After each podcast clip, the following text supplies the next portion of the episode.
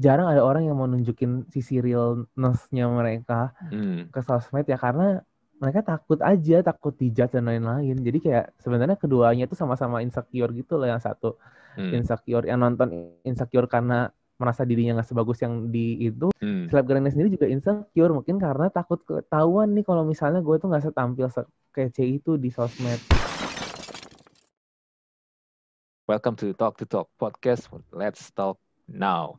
Jumpa lagi bersama gue Andri, dan hari ini gue kedatangan seorang guest. Dia mengklaim dirinya sebagai seorang mental health doodles. Namanya Irwan. Apa kabar, bro? Halo Andri, halo semua. Salam kenal ya, gue Irwan. Sebenarnya mental health doodles tuh bukan apa ya? Bukan klaim sih, lebih ke nama aja biar kalau misalnya orang nyari mental health atau nyari doodles itu nemunya gue. Oh gitu. Doodles kayak itu branding. Setahu gue ini kan kayak orang gambar-gambar coret-coret gitu kan? Iya. Kalau lu Google kata doodles, lu Google Inggris di Indonesia ya, itu arti nomor satunya itu adalah gambar yang tidak berarti. Iya, emang orang coret-coret kan? Emang benar kayak cuma orang gambar-gambar lucu atau gambar. Biasanya kan doodles itu identiknya dengan lucu kan, atau enggak dengan gemas kayak gitu. Kayaknya jarang juga sih orang yang doodle tapi gambarnya serem gitu, jarang. Cuma kebanyakan emang itu tuh kayak gambar yang ada definisinya lagi nih. Kalau definisi versi kata kerja itu, doodles itu artinya adalah menggambar sambil melamun gitu. Jadi sebenarnya isi doodle gue itu adalah gambar-gambar yang gue lakukan di saat gue senggang, di saat gue lagi lagi nggak terlalu banyak pikiran, tapi gue coba untuk menginisiasi doodle gue lewat mental health. Gitu. Gitu. Itu cara lu mengkonek antara mental health dan doodles, dan itu lu jadiin personal branding lu. Ya mungkin nggak cuma sebenarnya mungkin pertama kali gue mikir itu, gue lumayan suka coret-coret, tapi gue juga bingung apa yang mau gue coret-coret ya gitu kan.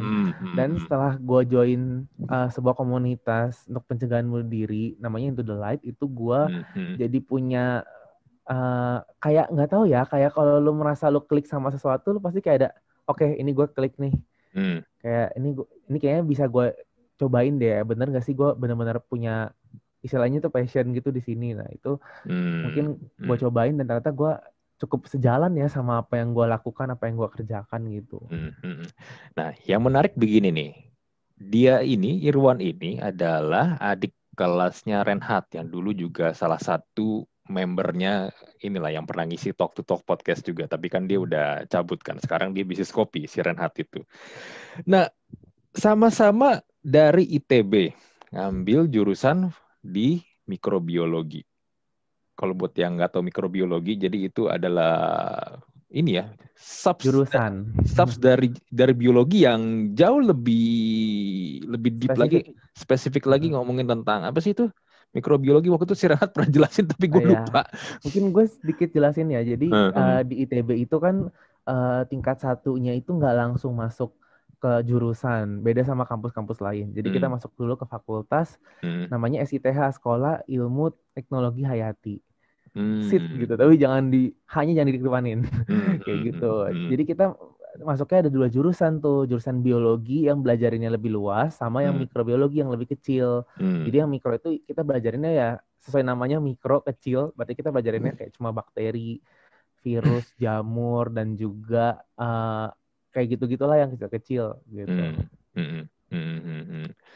Lu kenapa tertarik ambil mikrobiologi? Ini juga pertanyaan gue waktu itu ke Reinhardt sih. karena itu kan bukan jurusan yang populer lah ya. Iya. Dan itu kayak gue nggak menampik sih. Nggak populer. Nggak populer, dan kalaupun misalnya lulus kuliahnya pun mau kerja di mana di Indonesia? Lain cerita kalau lu talk about science, kalau lu kerja misalnya lu kuliah atau kerja di luar negeri ya, Jerman misalnya, itu kan yang sangat-sangat baju banget sainsnya kan. Gue yakin lu lulus lu bakal dapat kerja gampang, tapi di Indonesia gimana ya? Kalau di Jakarta sendiri juga, jangankan di Jakarta, maksudnya kayak Indonesia in the whole itu tuh kayak nggak benar-benar terlalu dihargai juga sih untuk pekerja saintis ya. Ini gue ngomong saintis in general, nggak cuma mikro doang. Jadi kayak kimia dan lain-lain itu juga nggak. Terus salah satu alasan kenapa gue ngambil mikro dulu karena gue pikirnya gue tuh lumayan tertarik dengan life sciences. Jadi gue tuh suka untuk istilahnya untuk terjun ke dalam bidang yang kayak bio-bio gitulah, yang biologi. Dulu tuh gue punya pikiran gue kayak pengen bikin brand makanan or minuman dan gizi kayak gitu. Cuma waktu itu gue coba masuk daftar ke gizi di IPB lewat jalur undangan SNMPTN, tapi nggak diterima karena ya emang susah juga sih, itu kan favorit kan di sana. Akhirnya gue mikir kira-kira mana lagi nih yang mirip-mirip gitu kan. Terus gue waktu itu pernah kunjungan di ITB pas gue SMA, dan gue tertarik sama kampusnya. Menurut gue kampusnya tuh bagus, asri, lingkungannya enak, adem gitu kan. Ya Bandung lah gitu, enak. Akhirnya ya udah tuh gue memutuskan cobain aja deh ITB gitu kan, nomor satu lagi gitu tanpa pikir panjang. Basic banget sih kayak gitu doang, nggak ada yang kayak udah planning gitu, nggak. Ini pas bulan sebelum pendaftaran yang ujian tes yang SBM gitu. Padahal kalau misalnya nih mikrobiologi kalau emang diseriusin, bisa jadi lu ya, kalau kita mau ngomong game ya, bisa jadi lu bisa bikin perusahaan kayak Umbrella. Yang di Resident Umbrella Corporation yang di Resident Evil, yang mereka bikin virus akhirnya kan. Nonton tuh. Lu baru nonton tuh yang lu baru nonton Resident Evil? Gue pengen main, tapi gue kan baru keluar tuh yang Resident Evil 8 ya. Iya, yang terakhir yang 8. Yang bilang lu main. Gue baru nonton itu kan. Terus gue karena nggak bisa, laptop gue nggak kuat buat main Steam gitu-gitu, berat. Jadi gue nontonin orang main aja. Terus itu kayak suka gitu dengan konsepnya. Oh my god, ini kan yang gue pernah pelajarin. Cuma dia di mutan aja. Cuma kayak ya sudahlah, itu kan luar negeri, dalam negeri mah susah. Iya, tapi sebenarnya kalau dipikir-pikir, cerita Resident Evil itu, Umbrella Corporation itu sebenarnya sangat memungkinkan. Itu kan bioweapon ya. Itu kan sebenarnya bisa di-create kan. Tapi ya masalah nanti orang yang udah meninggal tiba-tiba bisa, badannya bisa jalan lagi jadi zombie, itu kan mungkin ya fiksi lah ya. Gue nggak tahu apakah bisa teknologinya bisa sampai sejauh itu. Tapi kan maksudnya perusahaan seperti itu kan ada kan di dunia ini kan, yang modelnya kayak Umbrella gitu kan. Cuma honestly, kalau dari sudut pandang gue ya, gue waktu itu gue juga ngarep nih. Sebenarnya gue masuk kan 2014, jadi gue angkatan 2014. Gue prediksinya gini, kayak 4 tahun, gue nggak akan kerja di tahun ini, tapi tahun 2018an mungkin udah lumayan naik ya isu-isu life sciences dan juga urgency di Indonesia. Dan ekspektasi gue itu sangat bodoh gitu, kayak maksudnya kayak ya enggak lah 4 tahun itu nggak cepet cuy gitu kan, ternyata nggak sama aja kayak ya nggak beda jauh lah gitu sama 2014 gitu kan, jadinya ya udah deh gitu. Ya sebenarnya tahun 2020 sebenarnya isunya naik sih, tapi jadinya bikin satu dunia kena pandemi karena corona kan. karena covid. Kalau 2020 ntar gue malah disuruh berperang lawan corona, itu gue jadi kayak gitu. Karena terlalu berisiko juga. Betul. Gak masalah sih, cuma kalau gue pribadi, gue tuh kayaknya takutnya gue nggak siap secara mentally juga buat terjun langsung gitu, karena lumayan banyak orang tua juga lah di rumah gitu. Betul. Nah, lu akhirnya bisa terjun ke dunia mental health gini, bikin konten-konten tentang mental health. Itu gimana cerita ya? Gue jujur ya, gue emang kita nih pas rekaman hari ini nih, gue tadi pagi tuh kebetulan lagi lihat Twitter, gue lihat salah satu tweet lu tuh lewat di timeline gue karena mungkin ada yang nge-like atau nge-retweet, gue lupa siapa yang nge-like atau yang nge-retweet. Terus gue lihat profil lu, kok ini lu thread lu bagus-bagus nih bahas tentang mental health. Lalu gue cek Instagram lu dan gue lihat lu di follow dan lu memfollow Reinhardt kan. Gue nanya Reinhardt, Ren lu kenal? Oh iya, aku kenal. Satu kampus. Kaget juga tadi pagi. Ini literally hari ini semuanya terjadi dalam hari yang sama loh guys. Jadi tadi pagi di PC kan. Terus kebetulan gue lagi buka IG pagi-pagi. Terus kayak oh iya kenapa nih gitu kan. Terus gue, dia bilang talk to talk. Terus gue kayak oh gue pernah tahu nih soalnya dia pernah ngisi gitu kan. Waktu itu kan pernah suka share-share juga kan, terus si Reinhardt tuh dia nge-share di story-nya atau di bahkan di timeline-nya gitu, ada syutingannya kalian, jadi gue sebenarnya nggak aneh gitu, dan gue kayak pernah dengar beberapa deh, tapi mungkin nggak banyak gitu, udah lama juga sih kayaknya ya tahun lalu. Iya betul. Reinhardt terakhir 2020-an awal, 2019 akhir sih, sekitar tahun segituan. Ya, sekitar segituan juga gue aware gitu. Iya, dan akhirnya ya kita ngobrol di podcast ini. Iya. Agak kaget juga sih karena gue nggak menyangka. Iya. Ya, anyway terus jadi gimana bisa terjun kecimpung ini di dunia mental health gitu? Lu banyak banget bikin konten tentang mental health. Apakah lu memang pernah mengalami atau ada pengalaman tentang isu mental health, atau lu memang aware terhadap hal ini atau gimana sih? Sebenarnya kalau bisa dibilang enggak, kalau mengalami yang istilahnya terdiagnosis secara klinis gitu ya. Itu gue enggak pernah sih. Maksudnya yang terdiagnosis klinis itu yang udah pernah ke psikolog atau ke psikiater, terus dia diberikan vonis gitu kayak, oh kamu ternyata mengidap depresi gitu, atau kamu mengidap ini gitu. Jadi kalau kayak sampai kayak gitu sih gue belum, tapi mungkin kalau ups and downs kehidupan ya gue rasa semua orang pasti punya masing-masing lah ya gitu. Dan mungkin gue juga mengalami hal tersebut di beberapa fase kehidupan, dari awal masuk kuliah atau setelah pas mau lulus kayak gitu-gitu. Itu banyak banget sih, ada beberapa, nggak banyak sih, tapi ada beberapa yang mungkin jadi turning point, oh gue ternyata belajar hal baru gitu. Tapi yang mungkin menginisiasi gue untuk bikin konten itu basicnya tuh dari ini sih, dari waktu gue join ke sebuah komunitas pencegahan bunuh diri. Itu gue awal daftarnya tuh akhir 2019, literally akhir banget. Terus gue baru mulai ikutan apa namanya ya, kayak bukan seleksi sih, ngomongnya kayak open recruitment-nya. Tapi kan kalau lu ngerekrut orang, biarpun dia volunteering, tapi nggak mungkin semuanya langsung diterima gitu aja dong. Betul. Pasti harus ada di tatar dulu lah gitu. Kayak dilihat dulu orang-orangnya apa. Dan kebetulan karena komunitas ini pencegahan bunuh diri, lo tuh harus kayak dikasih bekal dulu nih. Jadi kita ada kayak sesi belajarnya selama kurang lebih 5-6 bulan. 5 bulan sih sebenarnya, karena waktu itu jadi kepotong pandemi kan, mulai Januari 2020, beresnya tuh sekitar Mei Juni 2020.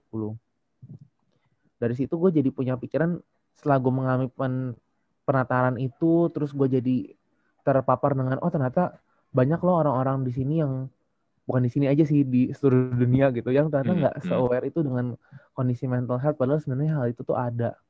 Dan dari situlah gue jadi kepikiran kalau kayaknya bisa nih gue mau memberikan kontribusi gue untuk istilahnya membuat konten tentang mental health. Membuat semua yang terkesan susah atau cuma anak psikologi yang ngerti, tapi ternyata bahkan gue aja yang bukan psikolog atau bukan anak psikologi itu gue bisa mengertinya gitu. Jadi gue coba deliver itu dalam bentuk gambar karena yang gue bisa lakukan itu gitu.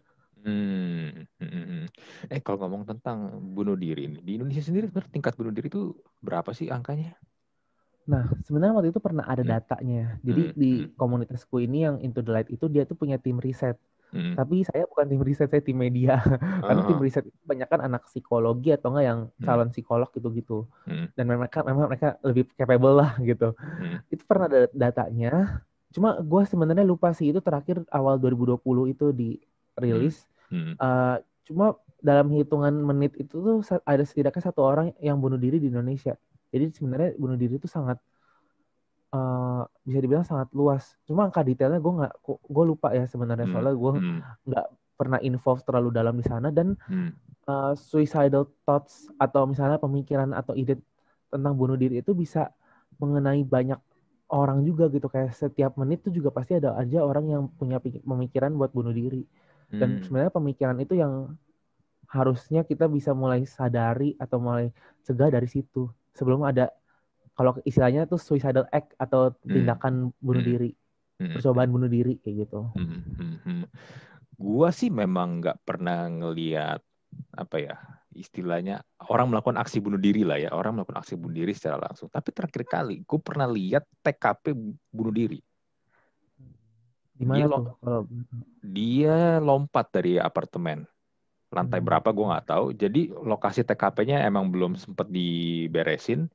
Dia jatuh tepat di kap mobil. Kap mobil itu sampai berlobang. Kap mobil sampai berlobang. Tapi memang dia jenazahnya udah udah diberesin. Jadi udah nggak di situ. Tapi TKP-nya masih di situ, masih kelihatan. Mobilnya masih di situ. Dan gue lihat dengan mata kepala gue sendiri, itu mobilnya tuh bener-bener kap kan begini ya. Kapnya tuh jendol ke bawah. Gila. Iya. Lu bayangin. Itu emang ngeri banget kan. Pas lu ngelihat itu, perasaan apa yang muncul pertama di diri lo? Takut atau ngeri? Gue nggak merasa takut sih, tapi gue bilang gue langsung ini gila men, kenapa sampai ada orang bisa melakukan hal kayak gini? Maksudnya efeknya, dampaknya begitu luar biasa banget kan di sekitar lingkungan tempat dia jatuh kan. Dan gue yakin kalau misalnya masih ada mayatnya atau jenazahnya, itu pasti udah bercecaran kemana-mana itu. Iya, cuma sebenarnya kejadian seperti itu tuh yang bikin bahaya. Sebenarnya kan kita nggak tahu ya orang itu sudah melewati apa aja sampai dia bisa melakukan tindakan itu. Bahkan motifnya kita nggak tahu, terus apanya kita nggak tahu. Cuma kadang-kadang tuh suka ada dampak yang ke lingkungannya. Ini mungkin gue lebih ngomongin ke dampaknya dibandingkan ke si orang yang bunuh diri itu. Itu bisa men-trigger mungkin orang-orang yang udah punya thoughts atau pemikiran bunuh diri tadi. Jadi kayak, oh dia aja bunuh diri, kenapa gue enggak, misalnya kayak gitu. Tapi itu tuh bisa loh, kayak mungkin lu pas nonton itu ngeliatnya kayak, ih gila gitu, kenapa bisa ada kayak gitu. Itu mungkin kebanyakan orang atau sebagian besar orang mungkin berpikiran seperti itu. Tapi sebenarnya ada juga orang-orang yang mungkin punya pemikiran untuk melakukan hal itu, tapi dia ragu karena dia melihat itu jadinya tertrigger. Atau itu kan dari yang melihat kejadian ya. Tapi kadang-kadang orang-orang tuh bisa ngelihat itu karena apa? Karena pemberitaan di masyarakat juga nggak tepat gitu. Kayak beberapa yang nggak tepat itu contohnya, mungkin gue kasih contoh satu atau dua ya yang gue ingat. Jadi ada beberapa pemberitaan yang suka ngomongin soal kayak misalnya si A berhasil bunuh diri. Jadi dari kata berhasil aja itu tuh mengasosiasikan bahwa bunuh diri itu adalah sebuah keberhasilan gitu loh. Jadi kayak beberapa koran tuh suka ada yang, atau media online juga suka ada yang ngomong gitu. Dan itu tuh sebenarnya ya itu nggak appropriate loh. Bahkan bunuh diri itu bukan hal yang bisa lo anggap sebagai pencapaian gitu, bukan achievement itu gitu kan. Betul. Apalagi ya kayak banyak juga yang kayak motifnya gitu loh, kayak mereka tuh menyebutkan misalnya kayak diputusin apa dia bunuh diri, dan itu kan jadi dia nyebutin suatu penyebab yang dimana orang-orang yang mungkin dalam kondisi yang sama itu tuh jadi mengasosiasikan kalau lo kayak gini lo boleh bunuh diri gitu. Jadi kayak kadang-kadang nggak relevan aja sih. Maksudnya kayak secara logika itu salah sebenarnya, bukan hal yang dibenarkan gitu. Tapi pemberitaan membuatnya jadi terlihat seperti itu.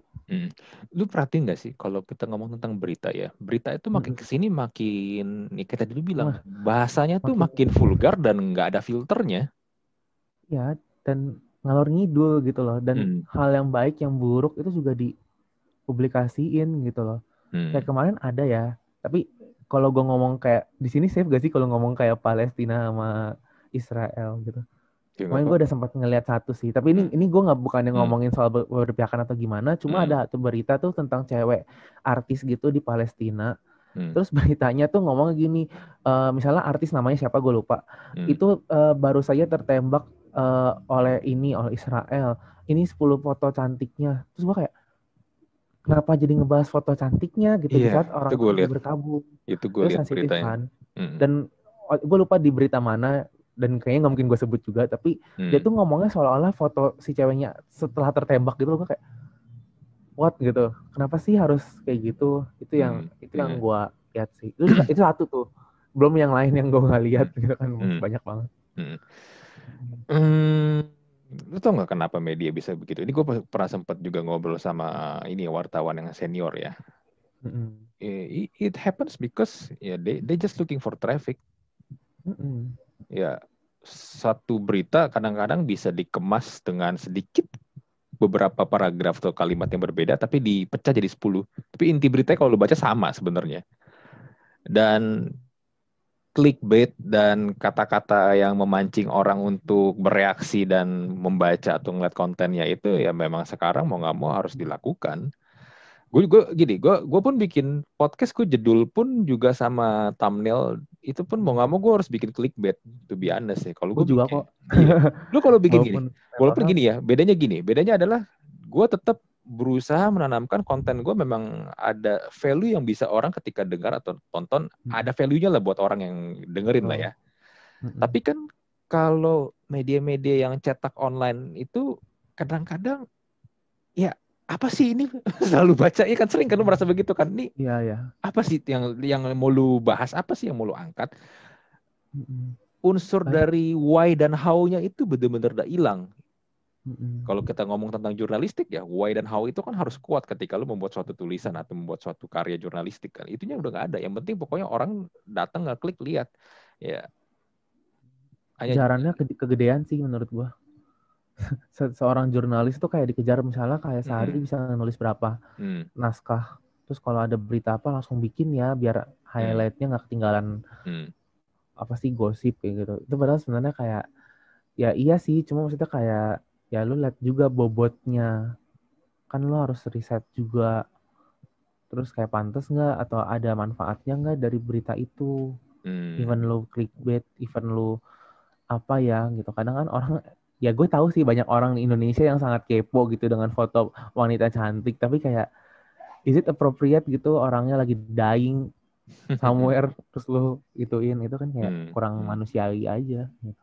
Iya, tapi industri sekarang begitu bro. Iya. Industri sekarang begitu. Mereka mau nyari duit harus begitu, kalau enggak mati. Medianya mati. Enggak bisa. Terutama di Indonesia. Iya, lu mau idealis susah, nggak dapet duit ntar. Ya makanya kalau baca berita kadang-kadang gue suka males sih. Sekarang kalau di media-media online gitu, even yang nama-nama gede yang terpercaya pun juga akhirnya ikut-ikutan. Mereka butuh traffic.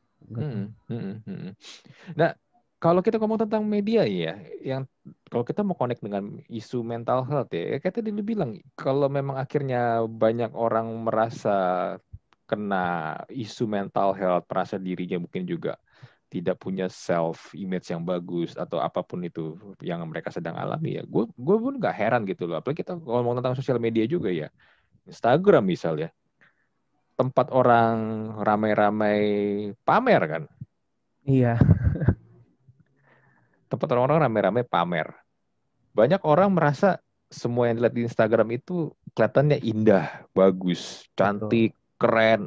Iya, itu kan di konsep. Itu kan di konsep. Itu nggak daily life gitu loh. Kayak cewek misalnya bikin postingan I woke up like this. Gue yakin itu I woke up like this gak mungkin dia bener-bener baru bangun tidur mukanya kayak begitu. Pasti udah di touch up gimana segala macem, ambil angle-nya sebagus up, yang sebagus gimana, udah di tag berapa kali, itu gak mungkin dalam sekali tag begitu. Tapi buat cewek-cewek lain yang mungkin punya self esteem-nya rendah, ketika melihat postingan kayak gitu, ih cewek cakep banget ya, harus bandingin sama dirinya sendiri. Kok gue nggak kayak gitu ya, kok gue nggak bisa kayak begitu ya. Banyak sih fenomena kayak gitu. Iya kan? Iya, dan nggak semua orang tuh aware kalau misalnya apa yang ada di sosmed tuh sebenarnya nggak literally real gitu loh. Kayak jarang ada orang yang mau nunjukin sisi realness-nya mereka ke sosmed ya, karena mereka takut aja, takut dijudge dan lain-lain. Jadi kayak sebenarnya keduanya tuh sama-sama insecure gitu loh. Yang satu insecure, yang nonton insecure karena merasa dirinya nggak sebagus yang di itu, yang dia mereka lihat. Apalagi kalau misalnya kayak selebgram gitu, selebgramnya sendiri juga insecure mungkin karena takut ketahuan nih kalau misalnya gue tuh nggak setampil kece itu di sosmed. Walaupun sekarang udah banyak sih yang kayak, udah banyak juga sih yang kayak, nih real life gue loh gitu. Tapi gue yakin itu pasti juga yang udah dipilih gitu loh. Iya. Ya nggak apa-apa lah, itu hak orang. Ya hak dia, nggak benar, nggak salah. Cuman ya itu bro, kalau mau balik lagi tentang mental health, ini gue bilang salah satu pemicu terbesar sih sekarang ini ya, orang menjadi merasa punya isu dengan mental health sih. That's why banyak yang bilang sosmed itu kan sebenarnya toxic, dan menurut gue benar-benar juga sih. Tapi buat beberapa orang kan mungkin sosmed itu jadi ladang penghasilan mereka kan, jadi kayak ya balik lagi, yang paling bisa dia kendaliin atau yang paling bisa diatur ya masing-masing orang tuh harus punya perspektif yang cocok dengan mereka, biar sosmed itu bisa diambil yang positifnya aja kebanyakan gitu. Ya mungkin buat kita bisa berpikir kayak begitu, tapi di luar sana who knows, susah. Dan ya gitu deh, karena terlalu masif kan, terlalu nggak bisa di track juga gitu loh. Kayak nggak bisa di-track siapa yang melihat apa, siapa yang lihat apa, itu nggak bisa di-track. Lu sendiri pernah nggak ngerasa, waduh gue kok minder ya ngelihat postingan si A, si B gitu? Si A pernah punya mobil, kayak... punya mobil bagus. Kan apalagi kemarin sempat rame tuh. Ya. Usia 25 tahun, penghasilan 100 juta. Ya, ya walaupun ya itu postingan sebentar dipotong kan. Iya. Parah tuh itu emang pas gue liat kayak gini, tapi apa ya? Gue tuh sebenarnya udah tahu sih ini pasti clickbait juga gitu loh. Karena kan udah lumayan berkecimpung ya di bidang bikin konten. Jadi gue tuh udah tahu ini clickbait, ini fake gitu kayak gitu. Gue udah mulai tahu. Cuma masih banyak aja tuh netizen yang tertrigger untuk ya nggak apa-apa sih, bagus buat yang bikin juga, jadi engagementnya naik. Cuma at some point kayak ketika orang misalnya udah tahu kalau itu potongan gitu kan, karena kan ada yang spill juga di Twitter ataupun di Instagram juga. Cuma masih ada aja gitu yang ketrigger dengan hal tersebut gitu. Kayak gue nggak tahu ya, entah yang udah mencapai 100 juta tertrigger atau mungkin yang nggak mencapai lebih tertrigger lagi, tapi kayak mereka tuh nggak bisa look deep down gitu loh, which is itu sebenarnya yang pengen gue selalu tunjukkan di konten-konten gue gitu loh, kayak kalau misalnya lo ngeliat sesuatu, lo tuh harus lihat deep down lagi, itu tulisan itu fungsinya buat apa sih, maksud dari si penulisnya, si pembuatnya itu, apakah memang benar itu maksud dia adalah sesuai dengan kalimat itu, atau dia punya keinginan atau makna tersirat lainnya gitu kan. Dan yang kalau kita yang udah mungkin kesimpungan di bikin-bikin konten gitu, kita udah tahu ini clickbait, ini tuh call to action, ini tuh promosi gitu kan. Jadi kayak buat kita itu bisa kesense dengan baik. Cuma mungkin buat netizen yang lain yang istilahnya penikmat konten aja, atau mungkin orang awam yang lain yang nggak terlalu sering sosmedan, ketika ngeliat itu mereka pasti kayak, iya apaan sih nih orang gitu, ngatur-ngatur standar kayak gitu kan. Jadi ya sebenarnya perlu ada awareness masing-masing juga sih. Ya misalnya kalau lu kepicu sama konten orang lain, ya lu mau ngapain? Lu mau ngeblok tuh konten gitu, lu mau boycott gitu kan, atau lu mau ngomel-ngomel sama yang emang udah, apalagi yang flexing-flexing kan ada juga tuh yang flexing misalnya kan kayak, gue mau udah ini dari umur 20 kayak gitu misalnya, ada tuh teman gue, tapi kayak lu mau ngapain? Lu mau rampok harta dia kan nggak bisa kan? Ya, yang lu bisa ya just main yourself gitu itu paling benar sih. Dan lu nggak merasa insecure dengan postingan-postingan yang kadang muncul seperti itu? Kadang justru gue malah lebih insecure sama postingan yang nggak nunjukin dia sombong beneran. Ada, misalnya kayak apa ya? Misalnya kayak kalau misalnya orang tuh kayak ngefoto, terus dia kayak thank God for apa. Nah itu kadang-kadang itu bisa men-trigger gue. Karena apa? Karena gue tuh nggak bisa ngeliat the real-nya gitu loh. Karena dia menunjukkan yang emang mungkin itu beneran, atau mungkin oh iya gitu. Tapi ini sebenarnya sifat yang kurang bagus ya teman-teman aja. Jadi mungkin kalau kalian nggak punya ya bagus gitu. Tapi kalau gue kadang suka lebih tertrigger sama hal yang nggak secara langsung nyombong gitu. Jadi kalau misalnya ada, misalnya gini ya, karena di dunia perkontenan itu kan juga lumayan, lumayan sadis ya menurut gua, kayak senggol-senggol bacoknya, apa itu lumayan. Jadi, ya mungkin lu juga tau lah sedikit-sedikit banyak gitu, karena kita kan kurang lebih sama ya, cuma beda tempat aja gitu. Cuma kalau misalnya di IG itu gua juga punya pengalaman nih, mungkin buat yang pada mau nyoba-nyoba bikin konten juga boleh. Jadi, ya istilahnya, tahu istilah pansos gak, kayak panjat sosial gitu. Tahu social climbing. Jadi kayak istilahnya, iya social climbing, kayak misalnya itu ada yang mungkin rencananya kayak, gue tahu nih sebenarnya dia tuh pengen ngajak gue tuh karena dia pengen pansos, tapi dia nggak ngomong. Tapi gue juga bingung gimana caranya gue ngecegatnya gitu kan. Tapi di satu sisi gue juga mikir kalau misalnya gue kayak gini ke orang lain, gue pansos gak ya kayak gitu. Jadi kayak ada insecurity di situ sih. Dan itu semuanya penyebabnya angka, dan makanya gue kadang suka kayak fuck angka gitu loh, kayak gitu. Kayak nggak usah terlalu diliatin gitu. Menurut lu pansos salah gak sih? Pansos itu nggak salah, cuma lu harus tahu apa yang lu bisa give back sama yang enggak. Kadang tuh yang salah itu adalah ketika lu pansos sama orang tapi lu nggak bisa give back ke orang itu. Itu doang sih. Maksudnya give backnya dalam bentuk apa? Ya lu nggak mungkin bisa give back dengan engagement atau gimana, atau kalau misalnya itu nggak berarti harus kasih cuan atau gimana ya. Tapi at least lu kayak bisa bertukar pikiran, jadi temannya dia, terus jenisnya. Tapi ya lu lakuin itu ya real gitu loh. Karena tuh gue tahu nih kayak ya gitu kan, kalau misalnya gue nggak ini juga dia nggak bakal ini karena dia bukan yang ngajak ngobrol gitu. Jadi kadang-kadang ya agak sensi aja sih gue, kayak nggak tahu ya ini sisi kegalauan sebagai content creator. Tapi at some point gue balik lagi sih kayak jangan terganggu dengan tujuan orang lain, karena tujuan orang lain kan ada yang mungkin konten buat cuan atau konten buat jadi apa gitu kan.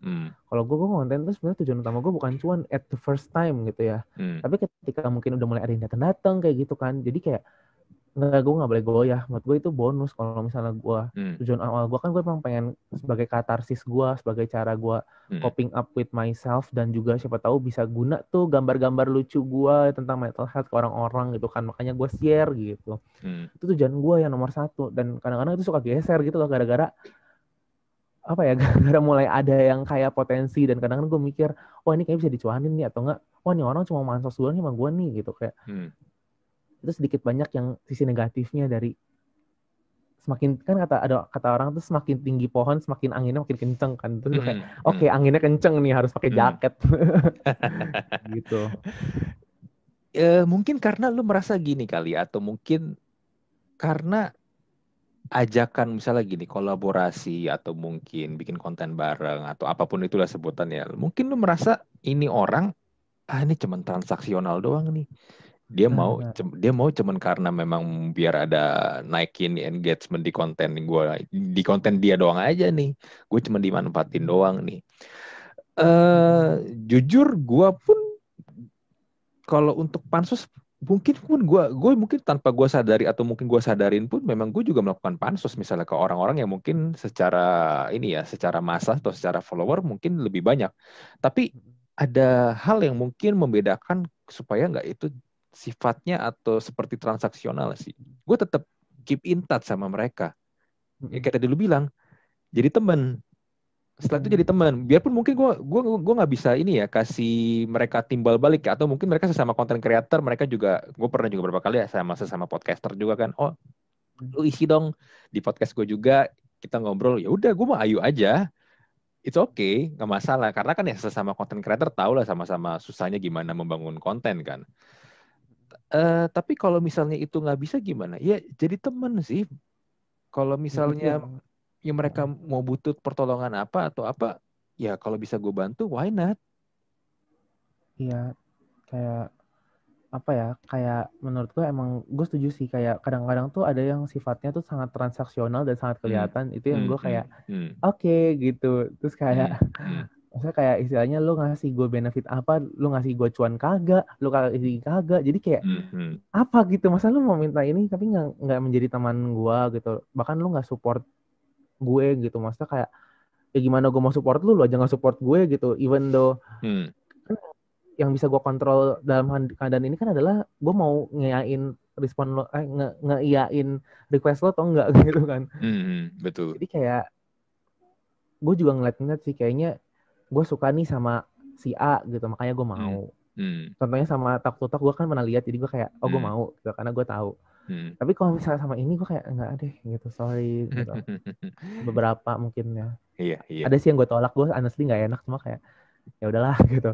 Kan gue juga punya kapasitas, enggak bisa semuanya gue iyain. Betul. Enggak salah. Bener nih. Enggak salah sebenarnya kalau misalnya lu merasa memang enggak nyaman untuk tampil di konten si A atau si B ya. Berapa kali gue nggak ada yang gue nggak jadi. Beda visi sih, beda visi misi. Iya bisa. Tapi gue setuju tadi kata lu bilang harus ada value-nya dulu, jangan dari awal udah mikirin mau dapat duitnya mulu, karena ya itu tadi bro, balik lagi ketika lu mau ngajak orang buat collab itu transaksionalnya itu pasti kelihatan banget. Iya. Iya kan, nggak bisa dibohongin lah itulah.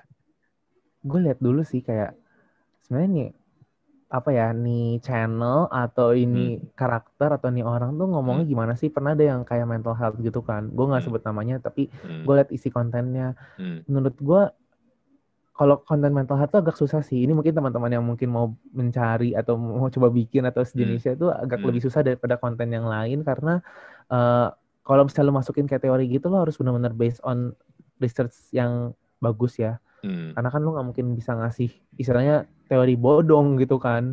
Even lu nge-label sendiri kayak motivator, coach gitu ya. Tapi mungkin iya, tapi lu tuh harus ada sedikit yang kayak nge-label kayak ya kalau itu opini lu, lu bilang ini opini lu. Kalau ini fakta, lu kasih tahu sumbernya apa. Kalau perlu cantumin tuh di situ. Karena menurut gue itu tuh how to respect you gitu loh. Kalau misalnya how to respect yourself gitu.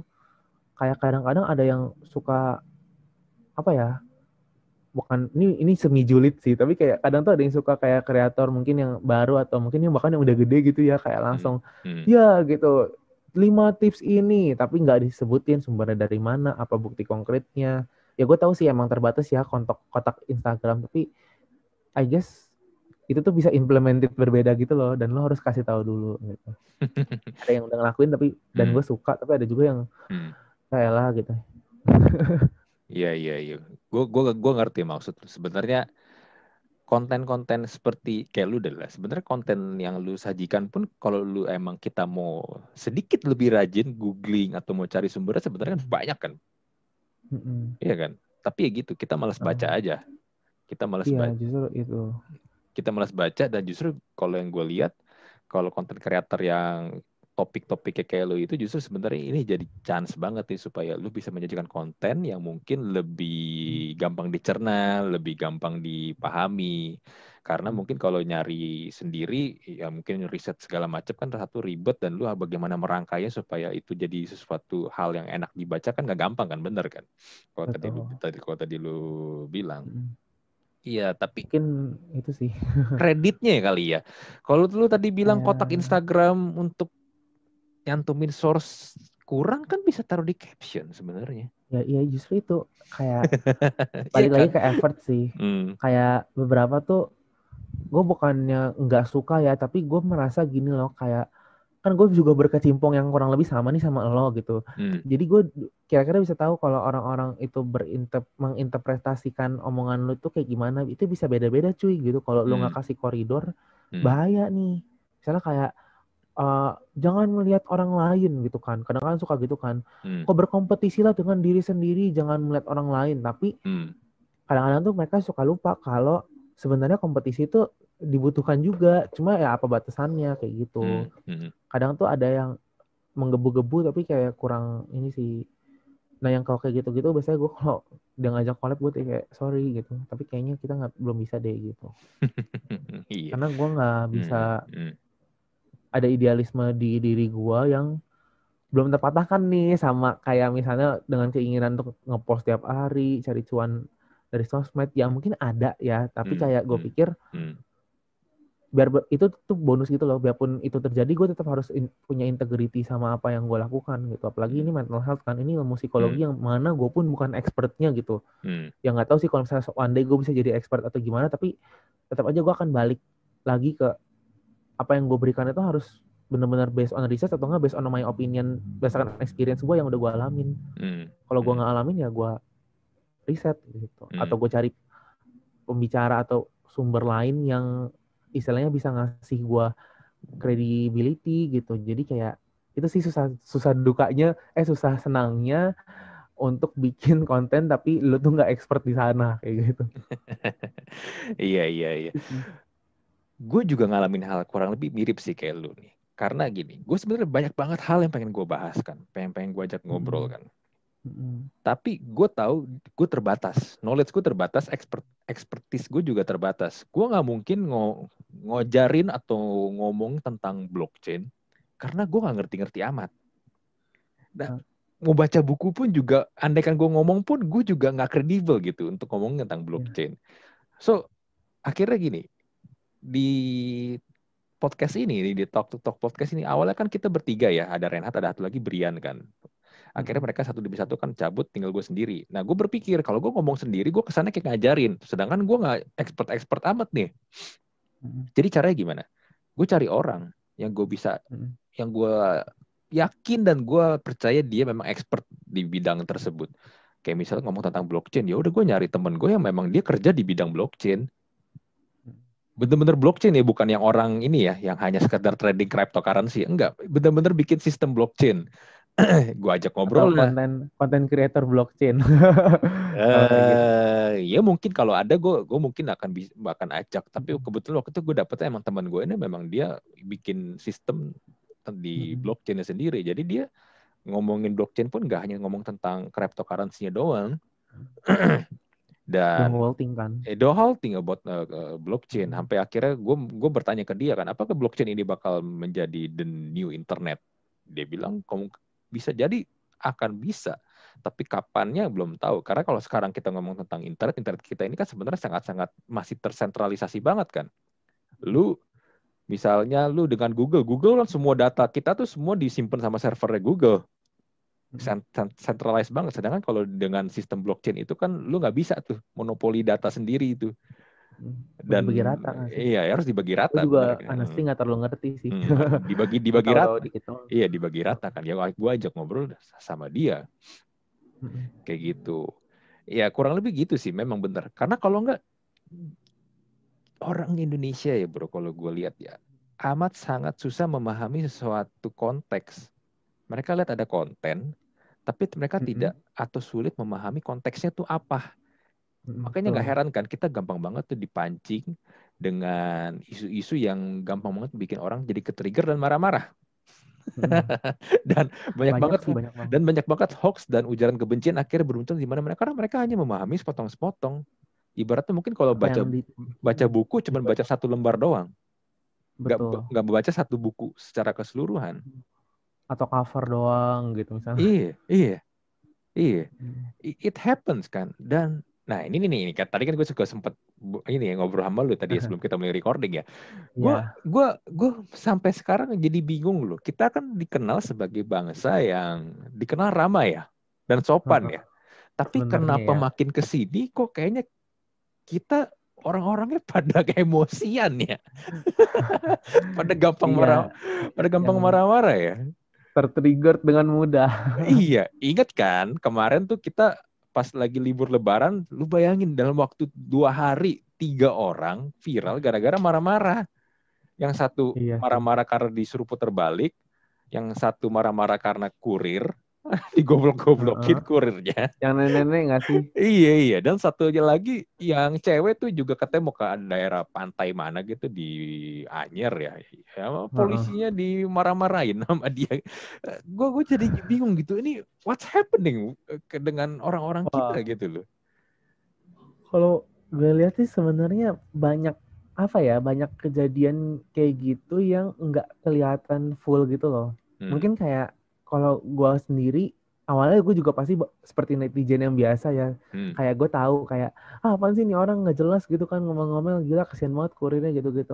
Memang, cuma at some point, ini gue bukan ngebelain yang marah-marah ya, tapi ada beberapa hal yang mungkin kita gak tahu dari sepotong video 2 menitan gitu loh dari Twitter, atau video 1 menitan dari IG gitu ya, kan suka ada postingan yang kayak lambe turah gitu kan, yang share-share omel-omel itu 1 menit kan, atau di story atau di mana. Itu tuh kadang ada beberapa hal yang mungkin kita nggak tahu, tapi kita nggak consider itu sebagai ada. Jadi istilahnya ketika lu menerima sebuah informasi, lu tuh cuma dapat potongan kecil bahkan mungkin dari semua rentetan kejadian. Misalnya contohnya yang gue tonton deh, yang nenek-nenek ya, yang ngomel-ngomel, yang ngatain goblok-goblok gitu kan ke kurir itu kan. Itu beberapa hal yang gue langsung cari ketika itu tuh adalah sebenarnya barangnya tuh beneran gak sih beda sama yang di itu, sama yang dijual. Kadang-kadang tuh orang tua itu bisa juga punya sense atau preferensi yang beda gitu loh sama anak-anak gitu, sama anak muda gitu ya. Maksudnya kayak, itu kan nenek-nenek kan case-nya. Bisa jadi sebenarnya barangnya tuh gak beda-beda jauh atau bener-bener beda banget gitu loh, hampir parah banget. Makanya neneknya sampai marah. Itu pertama sih gue pengen tahu dulu tuh barangnya beneran beda atau enggak sih. Tapi kalau gue ngeliat dari yang potongan bentar kan di depannya suka udah ada gambarnya tuh, gambar barangnya kan, ada gambar kemeja-kemejanya gitu. Gue sih liatnya fine-fine aja ya, maksudnya bukan kemeja yang kayak robek atau gimana gitu. Jadi kayak itu satu yang kita nggak tahu gitu kan. Siapa tuh emang benar-benar dipesan yang mewah banget atau jatuhnya kunyuk banget kan, ngomel dong gitu. Kalau lo digituin emang lo nggak ngomel gitu kan. Cuma salahnya di dia adalah dia ngomelnya ke kurir. Karena nenek itu juga kurang tahu ya. Itu tuh kejadiannya kayak gimana sih gitu kan. Maksudnya kayak kejadian, maksudnya kayak barangnya gimana kirim itu, dan kalau lu mau protes lu bukan protes ke kurir tapi protes ke seller gitu kan di app gitu kan. Dia kan nggak tahu karena emang udah nenek-nenek. Dia juga bilang kok di video itu kalau nggak salah dia bilang kayak gue mah goblok nggak ngerti internet gitu. Nah iya, kenapa lu nggak cari tahu dulu gitu kan. Jadi sebenarnya banyak missing piece dari video itu yang orang-orang tuh nggak consider itu dulu. Ini gue bukan belain neneknya ya. Soalnya kalau kesalahan neneknya juga banyak, dari segi tutur kata juga udah terlalu kasar untuk istilahnya lu ngomelin orang yang udah bantuin lo buat nganterin barang lo gitu. Dan dia juga missing di bagian teori, bukan teori, apa sih, sistematika belanja online-nya kayak gimana. Cuma ya itu kayak kadang-kadang orang tuh langsung kesulitnya, iya apaan sih nih orang gitu-gitu kan, julid-julid ngamuk gitu kan. Kayak banyak yang hate comment, sampai katanya tuh kalau nggak salah terakhir gue dengar tuh neneknya sampai stres gitu loh karena diviralin di situ dan citranya jelek banget gitu kan. Ya balik lagi aja sih, ini bukannya gerakan anti bullying atau gimana ya, cuma ya coba deh kita lihat lagi gitu secara keseluruhan kejadian. Bisa jadi juga neneknya mungkin paginya lagi keseleo gitu misalnya, atau lagi kurang mood gitu kan. Jadinya ketika ada yang hal seperti itu yang sebenarnya bisa dipikirkan pakai pikiran matang-matang, dingin-dingin gitu ya. Tapi dia enggak gitu. Dari segi kurirnya sih gue juga enggak tahu ya, mungkin kurirnya sebelum video itu ada ngomong kasar dulu atau gimana. Kan kita kan sebenarnya enggak tahu full kejadiannya kayak gimana. Tapi yang pasti mungkin kurirnya itu ya pasti kalau kita lihat, enggak bisa gue pastiin juga sih, tapi kalau gue dari videonya dia enggak menukar barangnya atau enggak merusak barangnya gitu, atau mungkin nggak tahu menau juga soal barang yang nggak sesuai atau enggak gitu kan. Jadi intinya sih kayak jangan sampai kita terlalu cepat mengambil kesimpulan dari satu informasi dari internet deh, even itu kelihatannya kayak bener-bener jelas atau enggak gitu. Karena bahkan di konten gue aja beberapa kali gue tuh suka nulis gitu kayak tolong cross check lagi ya gitu, kayak coba lu cari lagi deh gitu, ini cuma inisiasi doang, oh udah yang kayak gini loh, coba lu kalian cari lagi dan kumpulin informasi untuk kalian sendiri, dan kalian tarik benang merah untuk kalian sendiri gitu. Jangan, jadi lu nggak boleh kayak 100% jelek gitu, nggak bisa sih menurut gua. Itu berlaku buat yang lain juga sih, kayak misalnya mobil yang putar balik gitu kan, lu kan mungkin nggak tahu ya misalnya kayak apakah dia mungkin sebenarnya udah nyari informasi terus katanya boleh terus ternyata nggak boleh, kan jadi kesel dong orang gitu. Atau mungkin ada perbuatan lain yang nggak kerekam gitu, walaupun emang di video itu bisa gue bilang si ibunya nggak sopan kayak gitu, dan reaksi marahnya juga nggak terjelaskan dengan baik. Cuma penyampaiannya juga mungkin gue nggak tahu sih, kalau menurut lo gimana nih? Mungkin gantian, gue juga pengen tahu. Nah justru sebenarnya gue bingung kenapa reaksinya selalu jadinya marah-marah. Itu karena sebetulnya kan basically gue susah marah sih orangnya, jadi mungkin itu berlakunya mungkin buat gue doang, tapi kayak lu pemarah atau enggak, sebaiknya lu harus bisa ngelihat the whole thing sih. Kalau kita mau lihat case by case ya, gue ngomong mungkin tentang yang si nenek itulah yang goblok-goblokin itu kurir ya. Sebenarnya menurut gue kalau sistemnya sendiri itu menurut gue memang udah salah ya kalau menurut gue. Ini kan terjadi karena ada namanya sistem COD kan, cash on delivery kan. Gue kemarin pun gue sempet ngepost di Instastory gue. Gue bilang salah satu triggernya ya karena sistem COD ini nih, COD ini cash on delivery ini. Kalau sistem ini nggak ada atau nggak diaktifin, harusnya ini nggak perlu terjadi karena COD sendiri sebenarnya sebuah kemunduran ya kalau menurut gue ya.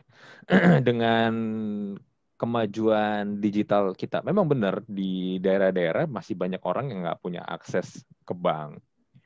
Tapi kalau lu memang hanya memikirkan nyari user sebanyak-banyaknya tanpa adanya edukasi bagaimana cara mau menggunakannya, dan lu tahu sendiri kan orang kita pada malas baca. Betul.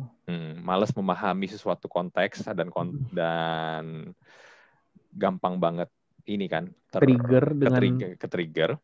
Informasi yang compang-camping gitu. Iya. Dan menurut gue sebenarnya COD ini sangat-sangat ini banget. Banyak banget kerentanan deh gini. Kayak tadi, kayak misal kasus itu lah. Kalau lu nggak ngerti, taunya pokoknya gue nggak mau bayar, tapi ngomelnya ke si kurir. Sebenarnya kan kalau lu baca lagi secara sistemnya, lu nggak boleh buka barangnya dulu sebelum lu bayar, karena kurir cuma nganter. Tapi dia udah buka kan, dan dia merasa gue nggak tahu apakah emang barangnya nggak cocok atau mungkin salah atau gimana. Lu ngomelnya ke kurir, udah salah alamat itu sebenarnya. Dan menurut gue mungkin kurirnya juga nggak ngeh kalau harus dibayar dulu gitu loh, dia pikir nggak bakal terjadi apa-apa. Ah enggak, ya, kalau lu perhatiin kurirnya udah bilang, lu udah buka harusnya lu nggak boleh buka dulu di awal. Ya, benar. Lu nggak boleh buka. Ibunya emang harusnya udah bayar dulu kan. Nah ini dia, gue yakin. Ini bukan kejadian yang pertama dan terakhir sih kalau ngomong tentang sistem yang COD. Yang nggak diviralin banyak. Kan? Iya, gue yakin yang nggak diviralin juga banyak. Sistem COD ini bener-bener banyak miss-nya. Belum lagi ada yang kejadiannya misalnya gini, lu nggak beli nih, tiba-tiba barang ada datang dan lu ditagih buat suruh bayar itu barang. Ada kayak gitu. Sebenarnya COD itu kan ada dua cara juga ya yang gue tahu. Kayak COD itu ada yang kalau misalnya barang bekas nih mungkin ketemu pembeli dan pemilik barang yang lama langsung sama calon pembeli. Itu kan lu boleh ngecek dulu kondisi terus baru lu nentuin, karena kan yang punya langsung kan. Tapi kalau kurir kan emang mungkin lu nggak boleh. Misalnya itu tuh bukan tanggung jawab kurir kalau misalnya barangnya emang nggak sesuai dengan keinginan lu atau gimana. Dan kalau dari sisi kurirnya, ternyata kalau lu menerima barang retur COD, pembelinya nggak mau bayar, si kurir yang harus nanggung itu barang bayarnya. Nah itu yang salah juga sih. Iya, menurut gue sistemnya itu yang dari awal tuh udah banyak miss-nya sebenarnya. Kalau menurut gue sih mending nggak usah sama sekali sistem itu ada, daripada bikin drama. Bener kan, ini kan drama kan. Dan ya ternyata kalau dibilang orang Indonesia itu ramah dan sopan, ternyata kita banyak sekali menemukan enggak, banyak orang tuh gampang banget tersulut emosinya. Solutif sih. Iya, reaktif banget. Lu lagi merasa di sosmed. Iya. Gue jadi berpikir gini, jangan-jangan sebenarnya memang dari awal aslinya kita tuh kayak begitu, jangan-jangan lo. Ramanya mungkin ke turis. Ke orang luar gitu, ke bule. Jangan-jangan memang ini sebenarnya kita nih, orang-orang kita ini sebenarnya seperti itu. Kelihatan, karena apalagi tambah kelihatan dengan adanya sosmed, gampang banget orang memviralkan orang-orang yang lagi ngamuk-ngamuk, marah-marah kan. Mungkin dulu ketika belum ada sosmed nggak kelihatan nih.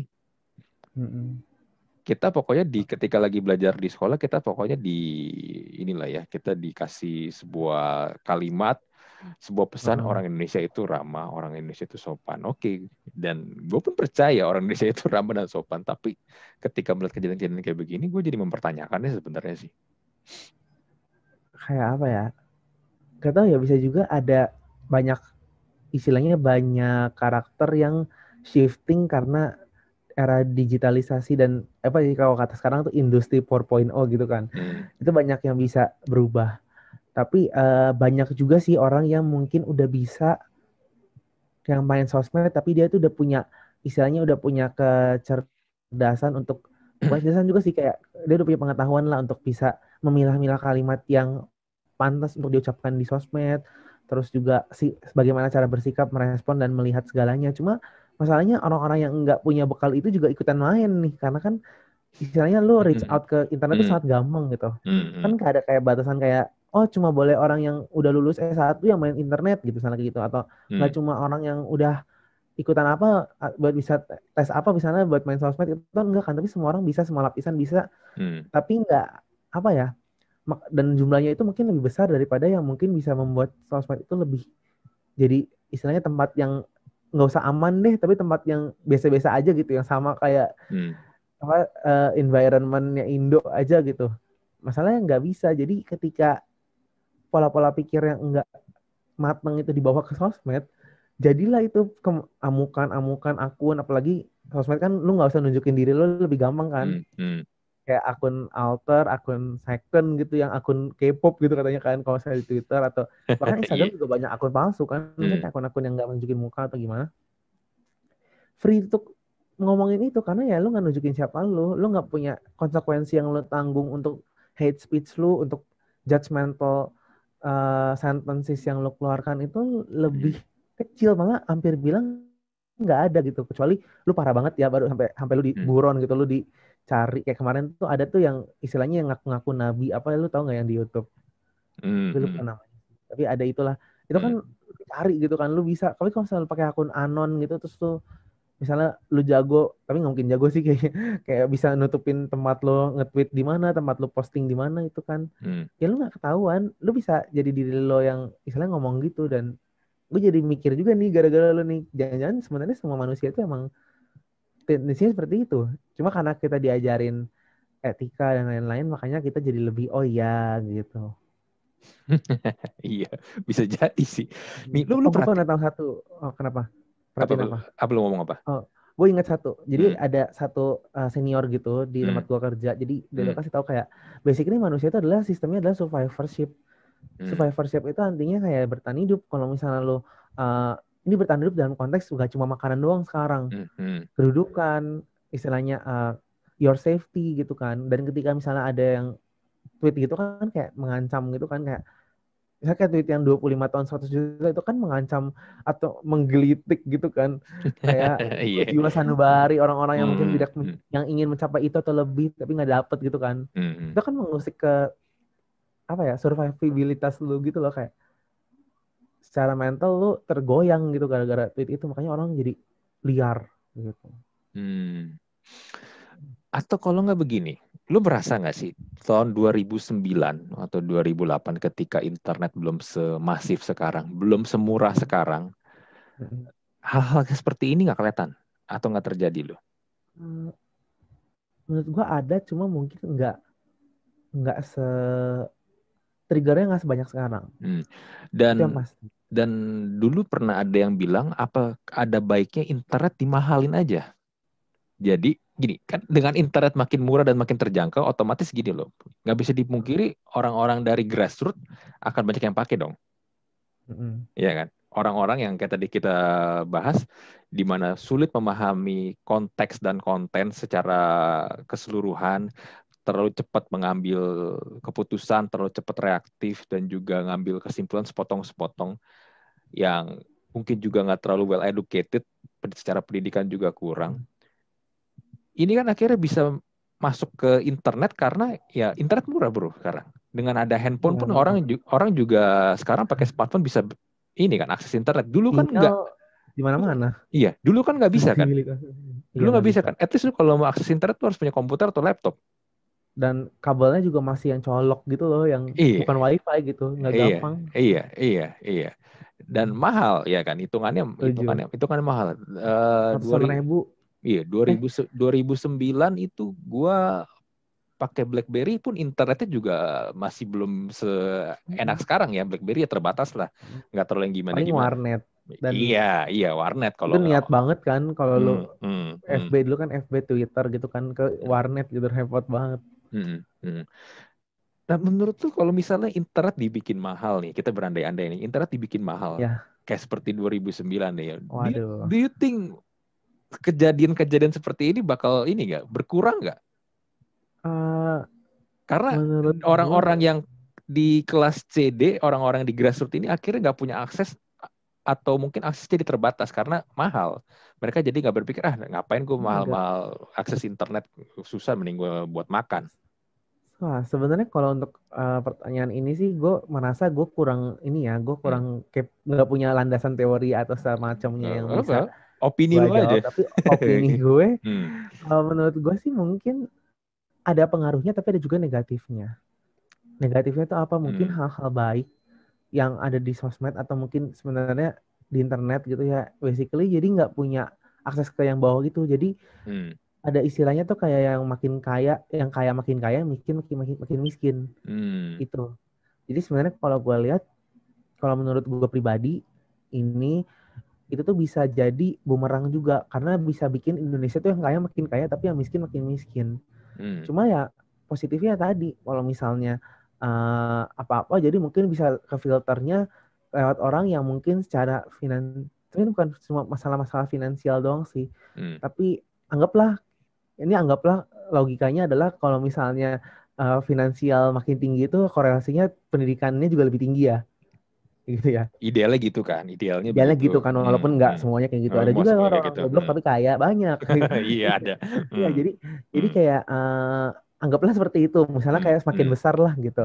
Nah itu mungkin bisa berefek dari yang so-called cerdas ini tuh dia ngefilter dulu apa-apa baru nanti disalurkan kepada yang enggak gitu. Jadi kayak menurut gue sih itu bisa, tapi masalahnya kan dunia Indonesia itu tidak ideal bro gitu. Jadi kayak banyak ala-alanya juga nih gitu. Jadi kayak banyak galatnya atau banyak penyimpangannya juga nih. Jadi kayak menurut gue sih itu nggak solutif ya. Kalau gue rangkum, kalau gue lihat secara whole gitu. Nggak bisa. Yang ada ntar makin kesenjangan makin tinggi, makin perang-perang lagi, gitu kan, demo-demo, gitu kan, mending nggak usah deh, gitu, udah ngapa receh aja, mending ditanyain aja, jangan nge-tweet yang aneh-aneh gitu. Lu main Twitter dari tahun berapa? Gue main Twitter sebenarnya lama, tapi gue sempat deactivate, jadi gue nggak malas main. Tapi gue baru mulai ngepost konten gue di Januari 2021. 2021, oke. Lu kalau main Twitter dari 2009, lu ini gue juga ya 2009 lu pasti ngerasain banget perbedaan. Dulu di Twitter tuh asik banget ya, damai banget kan, adem kan, bener kan, adem kan. Gue setuju sama lu, adem. Kalau sekarang nih ya, lu ngomong sesuatu hal yang sebenarnya nggak ada tujuan apa-apa, standar ya kan, normal, nggak menyinggung siapa-siapa, tetap aja pasti ada aja orang yang ketrigger. Iya iya kan, apa ya. Dulu gue juga Twitter waktu zaman itu kan, gue 2009 tuh kayak SMP, gue 2011 lah bermain, mau masuk SMA. Itu gue kayak, gue nge-tweet tuh sama-sama banget cuy, kayak ngata-ngatain guru, itu sumpah gak bohong ya, ini masa kecil saya kayak, sialan nih ini gitu kan, gitu kayak, terus ngegalauin teman atau misalnya ngatain teman gitu kan. Jadi kayak, itu tuh tweetnya tweet perang semua tuh. Cuma kayak, apa ya, cuma kayak sekarang tuh berkat, gue gak tahu ya apa yang drives us untuk istilahnya viral atau mungkin ngedrive us untuk ngejatuhin orang gitu ya. Cuma gue merasa sosmed itu emang bukan safe space sih, tapi setidaknya lo bikin itu buat diri lo sendiri dan mungkin orang-orang terdekat lo kayak gitu. Itu salah satu motivasi yang gue temukan sepanjang gue mulai bikin gambar itu ya. Kayak pas gue mulai gak konsisten, pas gue mulai males, gue pikirnya kayak gak deh, gue kayaknya mulai melihat nih kalau teman-teman gue mulai mulai tergerak dari yang awalnya bilang, apaan lo bikin konten, ngapain sih lo bikin gitu, mau pansos ya lo, mau caper ya, mau terkenal ya. Gue bilang gini, dalam hati gue mikir gini ya, ada sih tapi gak banyak, tapi ada ya, kayak gitu, banyakan yang dukung, tapi kayak ya udah sih gitu, itu urusan gue, lo gak bayarin gue internet juga kan, lo gak bikinin gue gambar, mau ngapain lo gitu kan. Udah. Sekarang udah mulai gak ngeliatin orang lain. Itu ngomong gambar, lo yang gambar sendiri ya? Gambar sendiri. Oh. Yang tadi gue sebenarnya nggak jago sih. Ya tapi lu gambar pakai apa? Pakai aplikasi? Pakai iPad. Pakai iPad. Dulu gue pakai tablet lain sih. Tapi gue mulai nyaman dengan gambar itu. Ketika mulai merasa oh ini udah bisa nih gitu. Ternyata udah banyak manfaatnya. Karena kan awal-awal kan masih coba-coba juga ya. Tahap awal 0 sampai berapa bulan sampai itu mulai merasa oh ternyata banyak yang tergerak terus. Apalagi belum lama tuh kayak mulai ada yang menawarkan percuanan gitu kan. Jadi gue merasa kayak sebenarnya gue agak suka juga sih kayak kalau semuanya dikit-dikit cuan-cuan gitu. Karena apa ya, kayak takutnya satu yang tujuan awal gue tuh hilang. Kedua gue jadi merasa ada beban gitu loh. Ya gak sih? Kalau merasa gak sih sesuatu yang dimonetisasi itu jadi ada beban tersendiri. Kayak lo harus memenuhi standar ini. Kalau misalnya ada promosi apa atau ada apa, kalau engagementnya rendah ntar gimana yang nggak enak nih, gue tuh ada perasaan kayak gitu. Jadi kayak gue milih-milih juga sih kadang, makanya bukan yang gue sombong ya, tapi kayak bebannya nggak enak cuy gitu. Mending gue mau hidup bahagia aja deh, bikin kontennya nggak pakai pikiran gitu kan. Atau kalau nggak lu pilih brand yang mungkin emang cocok dengan personal branding yang lagi lu bangun sih. Menurut gue itu yang paling bener sih. Karena gini, kalau ngomong tentang influencer ya, atau endorser di sosial media itu ya, gue suka lihat banyak mereka tuh akhirnya bukan jadi endorser lagi, tapi jualan. Semua disikat sama mereka gitu loh, semua dihajar dari mungkin makanan, peninggi badan, pembesar payudara, sampai judi bola, poker online pun disikat. Iya. Ya, karena itu duitnya ada dan gede dan itu. Iya, I know, tapi nggak bagus sebenarnya buat personal branding lo itu. Mematikan lo ke depannya kan. Karena brand nanti misalnya gini, brand yang gede kan pasti juga memilih seorang sosok ya atau figur itu kan pasti juga ngeliat ini cocok gak sama gua. Misalnya gini, let's say deh gue sebut misalnya makanan Pizza Hut. Nggak mungkin sebuah brand Pizza Hut akan endorse ke orang yang udah pernah endorse judi online. Iya kan? Itu yang kayak apa ya, makanya ini buat kayak buat para pendengar yang mungkin punya masa gitu atau punya influencer atau sejenisnya, atau nggak usah deh, atau nggak at least lu mau promosiin sesuatu ke orang lain aja gitu. Itu lo sebaiknya ya agak letet lagi sih gitu. Maksudnya jangan terbutakan oleh kayak, oh dia ngasih gue ini loh, atau mungkin oh dia temen gue loh even gitu ya. Tapi kalau misalnya lo gak merasa cocok dengan itu ya jangan gitu. Karena dunia sosmed tuh, kalau gue bilang sosmed itu kejam ya menurut gue kejam gitu. Cuma ya gimana caranya lo bermanuver aja gitu di sana. Nggak lo punya pegangan gitu, punya pegangan sama apa yang menjadi urgensi lo. Terserah sih, kalau urgensi lu duit ya lu ambil deh tuh promosi-promosi teteng gitu kayak gitu. Nah, kalau urgensi lu beda gitu ya dari awal ya sebaiknya itu yang lu pegang gitu. Walaupun ya lu akan miss out duit yang sangat besar, atau lu akan miss out kemungkinan engagement yang sangat tinggi gitu kan. Ya menurut gua integritas nomor satunya yang harus lu pegang dulu gitu. Dari situ aja lu main-mainin, ntar juga nemu kok. Gitu. Betul.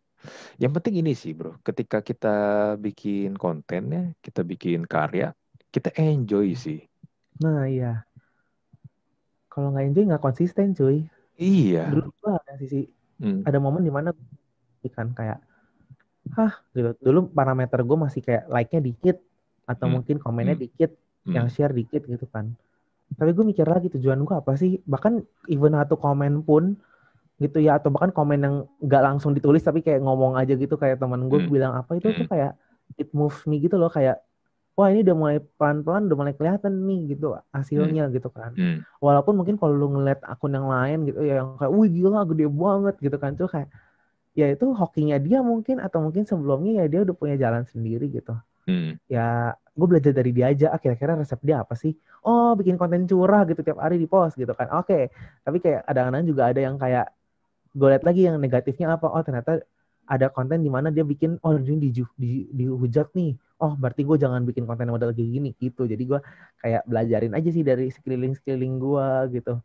Jangan sampai istilahnya iri sih pasti ada ya gitu. Gue sih kalau menampik gue kadang juga iri juga, wah gila nih orang baru bentaran doang tapi udah banyak banget yang netizennya gitu kan. Cuma kayak at some point, bukan berarti bersyukur itu jelek ya, tapi gue juga bersyukur. Tapi at some point gue juga ngelihat bahwa mungkin ada beberapa hal yang emang dia udah lakuin tapi gue belum. Atau mungkin ada beberapa faktor X yang gue gak tahu tapi dia punya, sehingga dia mungkin kelihatannya bisa lebih sukses di jalan yang gue mauin. Misalnya kayak gitu, awarenessnya mungkin lebih tinggi atau sejenisnya.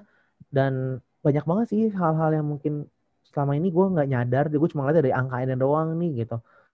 Dari yang gue gak punya dia punya gitu. Padahal sebenarnya ada juga yang mungkin dia gak punya gue punya, atau mungkin yang lain-lainnya gitu. Ada hal faktor X yang bisa gue pelajari dan bisa gue lakukan juga. Bisa gue tes, A/B testing gitu lah buat di diri gue gitu. Gue cocok gak nih? Kalau gak cocok ya jangan gitu. Kayak gue pernah cobain mau ngupload tiap hari, meninggal gue cuy gitu. Jangan. Karena gue masih ada kerja full time juga kan, dan gue kan tanggung jawab dengan pekerjaan full time itu gitu kan. Kayak betul. Gak mungkin dong gue tinggalin, sorry ya gue mau konten dulu, tabok gue mau atasan gue gitu. Ini dari obrolan kita ini ada satu yang gue sadarin sih bro, lu kan sebenarnya secara umur lu aja lebih muda 1 tahun daripada Reinhardt. Gue sama Reinhardt aja beda 10 tahun lebih. Ah iya, yeah. Gue gak kelihatan loh honestly. Gue udah 38 cuy umur gue. Gue ngeliat lu kayak masih 32 lah. Maksudnya kayak gue melihat lu agak beberapa tahun older dari gue, tapi gue gak menyangka beda 13 tahun. Gue 2 tahun lagi 40. Tapi lu punya pemikiran, lu punya mindset seperti ini dapat dari mana sih bro? Maksudnya untuk umur lu yang masih early 20s lah lu, kalau bisa gue bilang lah ya. Middle 20s lah. Gimana ya mindset? Sebenarnya gini sih, ini bukan nyombong ya, tapi mindset gue bisa punya mindset satu ini karena satu, gue merasa gue udah cukup cukup melewati tahap survival yang oke. Maksudnya kan mungkin gini ya, gue nggak tahu sih pendengar di sini pada tahu atau enggak, tapi kalau kalian punya waktu mungkin Google teori Maslow deh. Diagram Maslow itu diagram yang menunjukkan 5 tahap survivabilitas orang gitu. Lalu penuhin apa aja deh gitu. Yang pertama tuh kayak kebutuhan sehari-hari, pangan, sandang, papan gitu ya. Terus lama-lama tuh makin tinggi tuh, misalnya kayak rasa aman, terus apa, gue lupa sih isinya apa. Tapi yang paling atas tuh adalah di self-actualization, dimana gue merasa bersyukur juga sih, karena gue udah dengan punya kerjaan dan lain-lain itu gue bisa melengkapi yang lain, jadi gue bisa nyampe ke titik yang self-actualisasi itu, aktualisasi diri, which is itu dimana momen gue bisa membangun mindset gitu. Itu menurut gue mindset tuh kayak terlalu, ya kalau lu buat makan aja masih susah, pasti lu bakal kapan lu mikirin mindset gitu ya, gitu kan. Jadi itu hal yang gue bersyukur, tapi gue juga proud of myself gitu loh. Oh, ternyata gue bisa nih ngelewatin ini. Ya sebagian besar mungkin karena ada privilege juga gitu, dan juga mungkin karena dari privilege itu gue kembangin jadi hal yang bisa gue usahain sendiri gitu. Kayak gue punya kerja, mungkin kan kayak kuliah mungkin gue dibayarin, tapi kerja gue setelah itu gue bisa give back lagi dan lain-lain kayak gitu. Itu sih. Jadi ketika misalnya mungkin buat teman-teman yang masih struggling untuk kayak misalnya memenuhi kebutuhan hidupnya atau mungkin ada yang lain-lain, mungkin belum bisa banyak porsi di sana gitu. Tapi ya gue harapin sih setidaknya mulai bisa ada mikirin ke sana sih, walaupun mungkin prioritas orang kan beda-beda ya gitu. Itu yang gue pikirin sih soal itu. Betul. Ya, tapi tetap gue messi sama lu sih. Nggak banyak gue menemukan orang untuk seorang seumuran lu udah bisa berpikir sampai ke situ gitu loh. Tapi ya, kadang gue juga mikir apa gue menjadi budak uang aja ya, mencari cuan gitu kan. Kayak ya bisa sih sebenarnya, kayak mau kalau mau sih bisa dimau-mauin aja, cuma kayak kadang-kadang gue pikir nggak tahu ya, kalau namanya uang itu kalau gue mindset gue soal uang tuh belum terlalu bagus gitu loh. Maksudnya kayak mindset gue soal personal gue dan lain-lain dan lingkungan gue kayak intra dan interpersonal gue udah lumayan oke, gue mulai tahu nih kayak gimana. Tapi kalau uang tuh gue kayak masih clueless gitu loh, kayak gimana ya gitu. Jadi kayak kalau gue langsung terjun ke sana tapi gue nggak persiapin diri gue, kayaknya sih yang ada ntar gue jadi kemakan sama si uang itu sendiri, kayak hal-hal negatifnya kayak serakah atau mungkin manage yang gak bener gitu kan. Maksudnya kan kalau manage yang sekarang kayak 50-30-20 apa spending terus saving terus leisure gitu, itu gue udah tahu. Tapi kayak kalau misalnya kayak dari uang itu lu mau bikin apa itu gue belum, kayak nggak gue belum kepikiran gitu. Pelan-pelan abis pandemi deh, mungkin kayak tahun depan mungkin gue baru bisa mikir kayak gitu. Jadi gue sih ngebalance hidup gue tuh kayak satu waktu tuh gue punya satu objektif dulu, nanti kalau udah kecapai sampai titik mana, gue baru mulai bisa mikirin yang lain kayak gitu.